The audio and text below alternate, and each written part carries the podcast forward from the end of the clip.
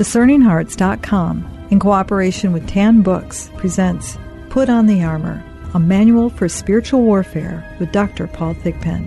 Dr. Thigpen is an internationally known speaker, best selling author, and award winning journalist who has published 43 books in a wide variety of genres and subjects, including The Rapture Trap, a Catholic response to end times fever, and The Manual for Spiritual Warfare, the book on which this series is based.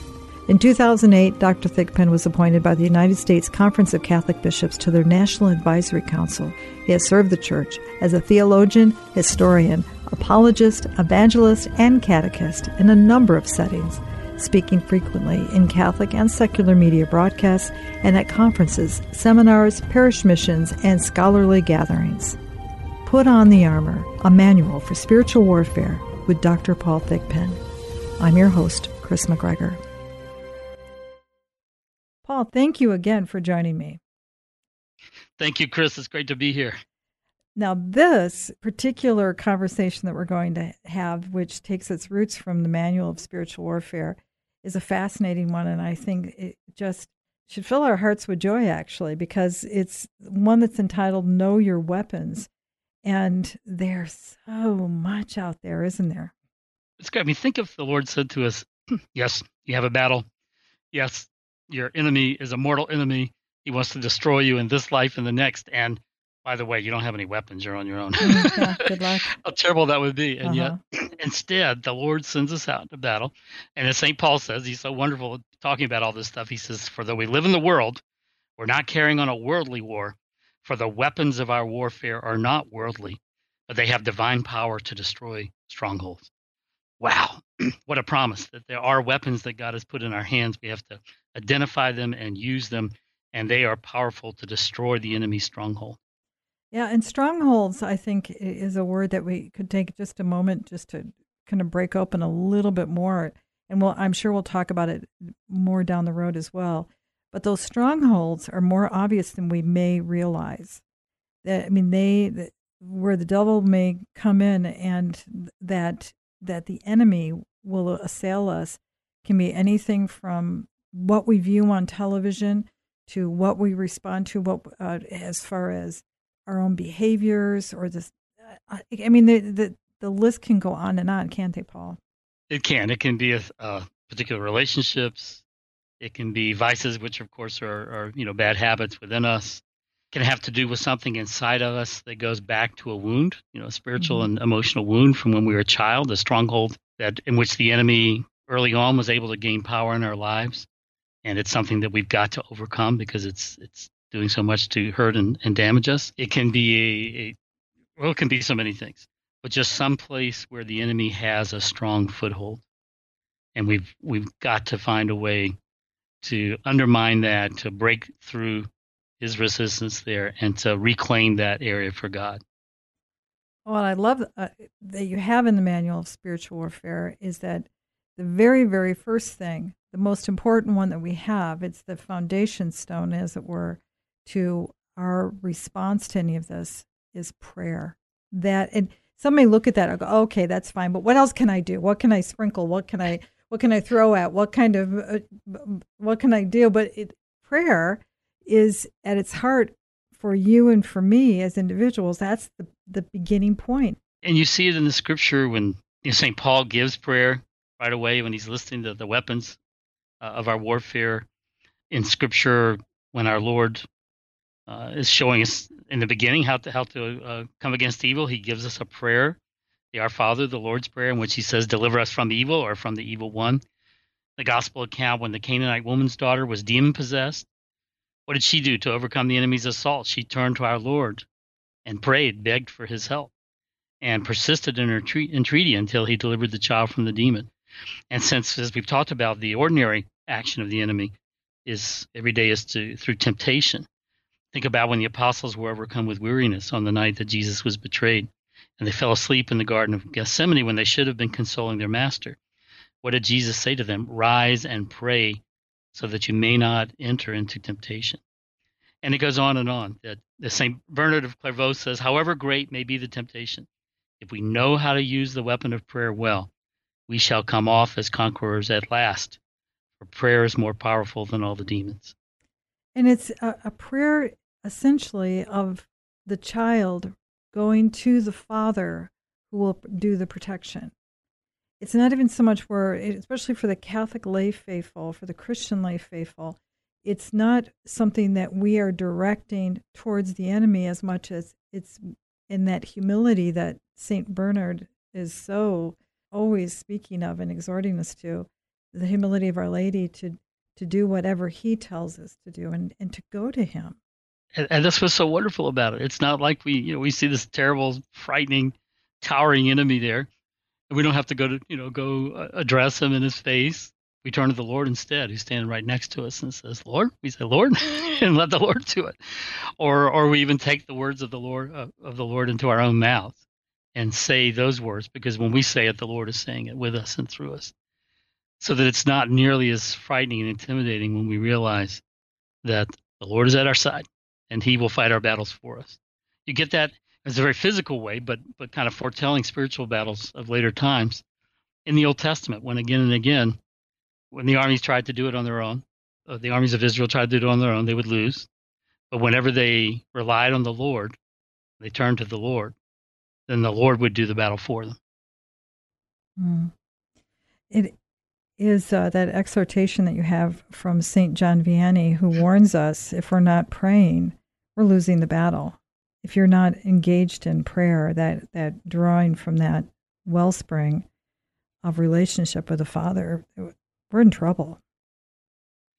And it makes sense because prayer is conversation with God. I mean, you could define it lots of ways, but that's one way mm-hmm. that has been defined. And if God is the source of our strength, if He's the source of our victory, He's the source of our faith, of our power, of our love, of our wisdom, every good gift that we need to win this battle.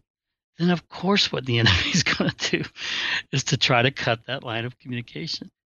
I mean, so uh, you think of, of some of the battles uh, like in, World War II and how um, the you would have soldiers who are physically at a distance from their commanders, but they have their radios on and you know radio communication, and they're getting communication uh, with the commanders and to know what to do and to, to give them intelligence for uh, what uh, you know where to move and how to move and uh, and so of course one of the objectives of the enemy would be to cut those lines of communication.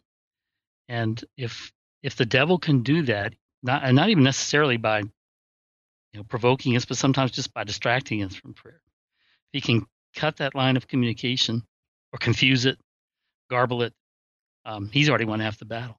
In the manual of spiritual warfare in the chapters following the segments we we've been talking about, there are so many prayers, devotions, and even hymns for us to take into our hearts and to ponder that even if praying is a challenge for some, Paul, if they were to take just even one of the many, many, many, many prayers and just sit and take that and uh, remunerate over that and just ponder it like Our Lady, that can be a great doorway into that deeper relationship, couldn't it?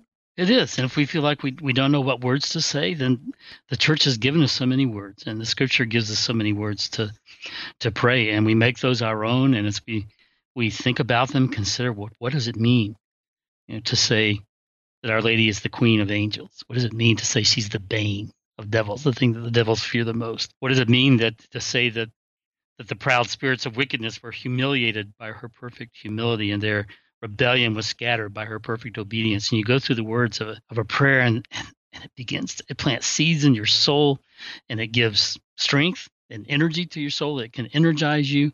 It can increase your faith. It increases your understanding, increases your wisdom about what's going on. It's, uh, thank the Lord for prayers that, that we don't have to come up with every prayer on our own because praying praying a, a really beautifully, powerfully, wisely written prayer becomes an exercise in strength. You know, it's a strengthening exercise and exercise and, and understanding. It can, besides the fact that the prayer itself has power, it actually helps to form our souls if we pray right. Having those words to kind of help us set our minds and our hearts and direct them towards to you know towards God that helps set the table, but also in those those times of quiet and contemplating him or or praising Him and rejoicing with Him in song. There are so many out there, again, resources that you chronicle in the book, but also that TAN and St. Benedict's and a number of other great uh, Catholic presses, publishing houses have provided for us to be able to learn how to find the way that really helps us as we are so uniquely made as his children to communicate with him in our own special way. You know, it's as if, I mean, we all have the same weapons, but it's as if each weapon has to be maybe customized in certain ways. My son's a soldier, and uh, sometimes you, with a particular gut or that kind of thing, it has to be fitted to you in a certain way. It fits your shoulder right and the waist just right, and you may adjust certain things. And I think it's like that with the weapon of prayer and, and all the weapons, actually, that um, we are all given this wonderful, wonderful weapon, the most important one of all. And we have to find the way to, to customize it in such, such a way that we are best able to use it and, and that it fits the way God has made us. And, um, and that's one of the beauties of having several prayer books and um, and and working through them and and praying the words that that we have many options there and we begin to find out what it is that resonates most with our own souls. Correct me if I'm wrong on this, Paul, but I've heard it taught by exorcists who have been uh, in this battle for decades, teaching younger priests who are now learning the same type of can, uh, lack of a better way of saying it, a craft or a, a way of uh, helping to God's people heal, that I've heard them say that because the enemy and the fallen angels, the demons, they were created by God in that angelic realm to have relationship with God originally. So even after the fall, they're still creatures who are craving relationship which is twisted absolutely because of their fall. Their number one goal is to stop you from your relationship with God. They want to interfere in that and have you foster it with them as opposed to Him. So the first place they're going to go to is your prayer life because the prayer life is what feeds the relationship with the Father and the Son and the Holy Spirit. Yes, no, no conversation, no friendship. You know, how, how can you have a friendship with someone without at least some basic conversation? It's essential to our relationship with God. And and the old saying, "Misery loves company," I think applies perfectly here. They are miserable. They have, have lost the the possibility of ever fulfilling what they were created for, to have perfect fellowship with God. And so they love the company of the damned and mm-hmm. they want to increase that company they want to bring more of us into that same fellowship of misery if you want to call it that kind of an anti-fellowship of misery. It also is the way that they feel like they can get back at god. They can't you know they can't throw a stone at god but they can do their best to try to pull one more creature away from it. So if you're concerned about the spiritual warfare, you, the first gut check you have to do is what is your own prayer life like? And it, it's almost like the airplane rule, isn't it? Make sure you have the mask over yourself 1st mm-hmm. before you can help anybody else. it's really true.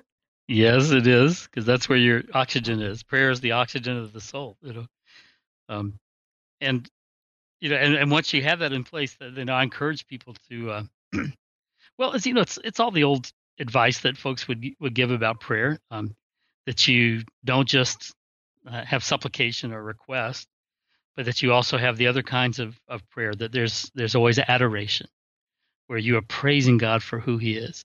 The Lord inhabits the praises of His people. One of the old Bible translations says in a psalm, and that praise brings you close to the presence of God. If you are fearful, instead of focusing on how powerful the enemy is, focus on how powerful God is and tell him that. If you're, uh, you know, if you're doubtful, turn your attention to God and let your faith be strengthened. Say, let your soul say, you know, I, I love you. You are, you are my all. You're the source of every good thing. You're the source of every good thing in me and around me. Every good thing I've ever had and am is yours, and you've given it to me out of out of your your gratuitous love, and your Son died for me I'll never cease to praise you.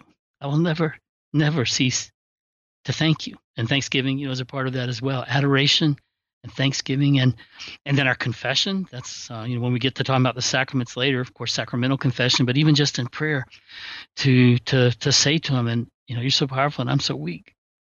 So i need your power. I have to rely on you.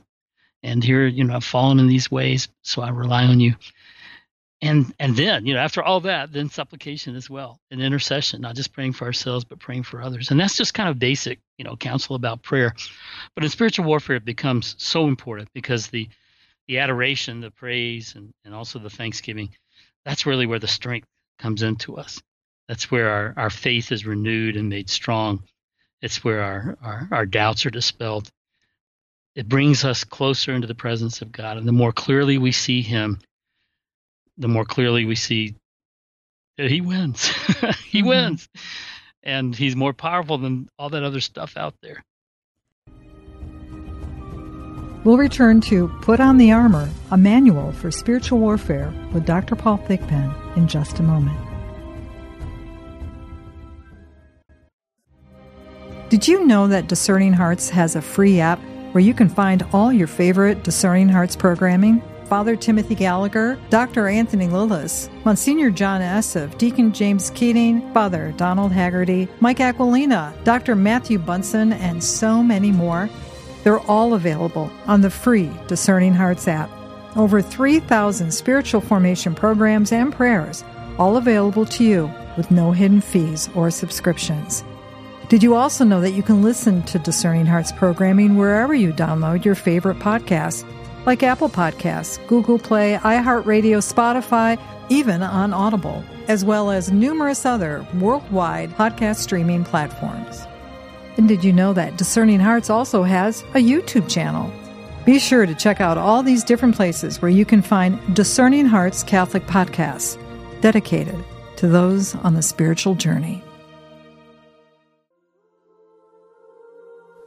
The Memorare Remember, O most gracious Virgin Mary, that never was it known that anyone who fled to thy protection, implored thy help, or sought thine intercession was left unaided. Inspired by this confidence, I fly to thee, O Virgin of Virgins, my Mother. To thee do I come, before thee I stand, sinful and sorrowful. O Mother of the Word incarnate, Despise not my petitions, but in thy mercy hear and answer me. Amen.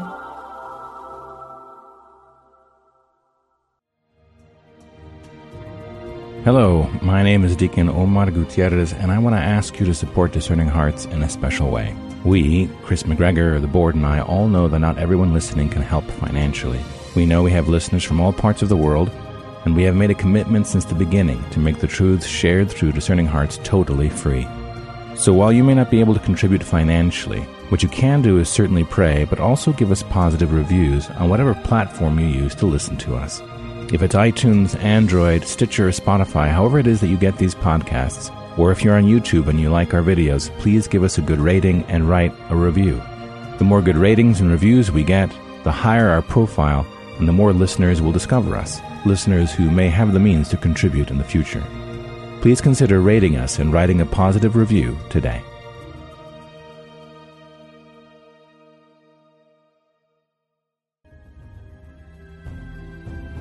We now return to Put on the Armor, a manual for spiritual warfare with Dr. Paul Thigpen. Well, the weapon of worship is a huge one, whether it's mm. in, in the private worship that we offer or in the public worship. And in the private worship, of course, I'm speaking of those times when we're able to go. Uh, probably, I some of the most profound times I have are in Eucharistic adoration. Mm-hmm. The I love it. There's a it's in the book an extended little dialogue that Saint John Bosco used to tell the boys who were under his care. You know, he was he, he cared for orphan boys and boys with trouble had trouble. He said, "Listen, there are two things the devil is deathly afraid of fervent communions and frequent visits to the Blessed Sacrament. Do you want our Lord to grant you many graces? Visit him often. Do you want him to grant you only a few? Visit him only seldom. Do you want the devil to attack you? Rarely visit the Blessed Sacrament. Do you want the devil to flee from you? Visit Jesus often. You want to overcome the devil? Well, take refuge at Jesus' feet. Do you want to be, be overcome by the devil? Then give up visiting Jesus. Visiting the Blessed Sacrament is essential, my dear boys, if you want to overcome the devil.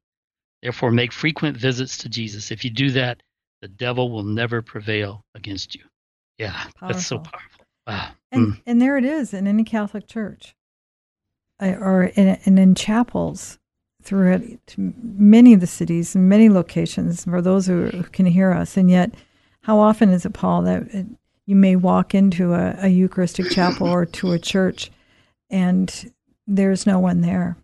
Yeah. And yet the battle is such a fierce one. And there is our commander right in our midst. And and his his presence is so powerful through his, his Eucharistic presence. I mean, there's several saints that we know that that actually exorcise demons from the possessed or banished evil spirits and apparitions through the consecrated host of the Blessed Sacrament. Mm. There's several others who saints who testified to the power of our Lord's Eucharistic presence in, in doing spiritual battle. Incredible. Another weapon that I think we we really have lost sight of, and you mentioned it in a previous conversation, that you and a friend can share together, and that's the weapon of fasting. It is, you know, and I come from a, a Pentecostal background, and, and I'm very grateful that that tradition has always had a very lively awareness of fasting and practicing it. I once belonged to a church where we actually had a, a 40 day fast, if you could imagine, of, of solid foods. We drank liquids. And and if you were sick or pregnant or that kind of thing, you know, you, you didn't go along with it, but the the rest of us did. And I, I don't necessarily recommend that, but I'm saying just giving that as an example of just what a lively awareness they had of how fasting, how powerful fasting is. That um, you know, Isaiah tells us in the Bible that fasting would loose the bonds of wickedness and undo the thongs of the yoke, and it would let the oppressed go free. And we see in the book of Daniel how the prophet once prayed with fasting and sackcloth and ashes for three weeks to seek the deliverance of his people. And when an angel appeared, he told them, From the first day that you set your mind to understand and humbled yourself before your God through fasting, your words have been heard, and I've come because of your words. And what did Jesus do in the wilderness when he had to battle Satan? He fasted in the wilderness. And on at least one occasion, when our Lord's disciples failed to cast out a demon from a possessed boy, and they wanted to know why they weren't able to. He told them, This kind cannot be driven out by anything but prayer and fasting. So it's a it's a spiritual weapon. It's and if prayer is a spiritual weapon, it's fasting is kind of like a spiritual whetstone on which you sharpen your prayer. It's a it's a spiritual muscle that when you exercise it regularly, it strengthens the thrust of that weapon to pierce the enemy and to drive him away. I know that there are those out there who will advocate and I'm not necessarily saying that they're wrong in, in bringing this up, but they may advocate that you should fast from maybe watching TV or maybe you should take the bus instead of driving or something like that. And that very well may be very, something that's very pleasing to the Lord, but there is something very scriptural about fasting from food. I mean, when you think of it, of, of even taking the fruit from the tree, that mm. and taking a bite out of it, that it involved food. I mean, there's something uh, about fasting from our own bodily sustenance that for some reason in the United States, we, with our unbelievable abundance of food, we struggle with. We do, and that makes it all the more important mm-hmm. that we you know, that we practice it.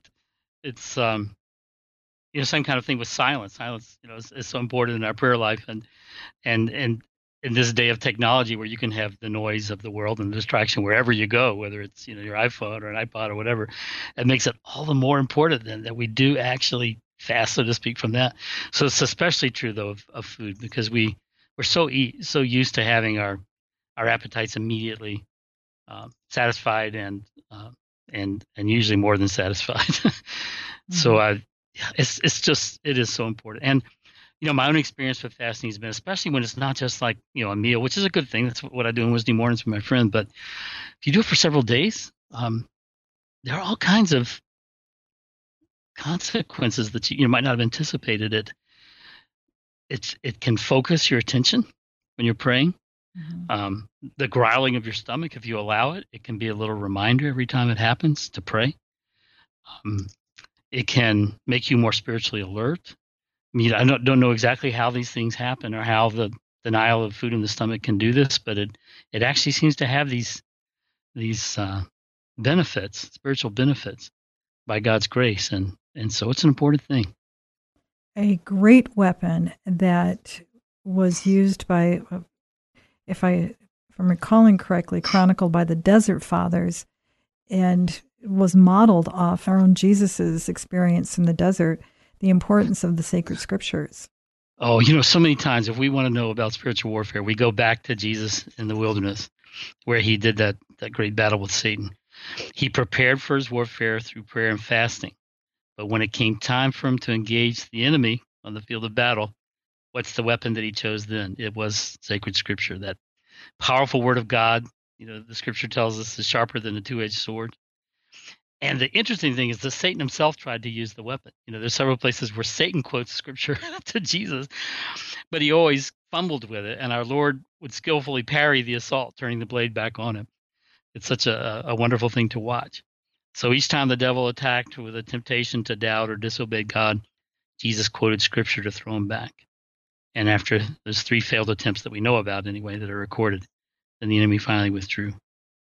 And that's what's so brilliant about the manual for spiritual warfare, because I found myself doing just as you exhort us to do in chapter eight, is to find these biblical, these key, wonderful weapons, as it were, in the scriptures that God provides for us to meditate upon them, to memorize them, and then to thrust them back when you when you can identify the spirit that's assailing you whether it's a spirit of anger or a spirit of jealousy envy you name it they're out there. The temptations that we we fall into and that that come at us that we, we once you're in that relationship with god and you're in that prayer it's easier to identify what those are. You can see it coming not only from someone or even sometimes within our own selves. Mm-hmm. and and again you can you can pray the scriptures so confidently because you know that they're God's own words. And um, sometimes, you know, we may wonder about our own prayers and we make our own feeble efforts and we, and then we may think, gosh, I don't even know if I'm asking for the right thing. You know, maybe I'm, maybe I don't even know what the right thing to ask for is, or what if I say this, or, you know, and we do our best with that. And it's good. We do pray spontaneously. But when we can pray with the words of scripture, we can be confident those are God's own words. Just like when we, you know, we pray the Lord's Prayer, which is in Scripture, of course, the Our Father. We can always be confident praying in that prayer because we get got it from Jesus Himself. But so many as others, and and the Old Testament, especially in the Psalms, but but other beautiful things. Saint Paul gives us so many remarkable uh, scriptures about the warfare and, and, what we can go, what we can can do, and what we can say. And um, I mean, and some of some of the imagery is just just beautiful. Like in Isaiah forty two thirteen, the Lord goes forth like a mighty man, like a man of war. He stirs up his fury. He cries out. He shouts aloud. He shows himself mighty against his foes. Oh my goodness! Think about that for a minute.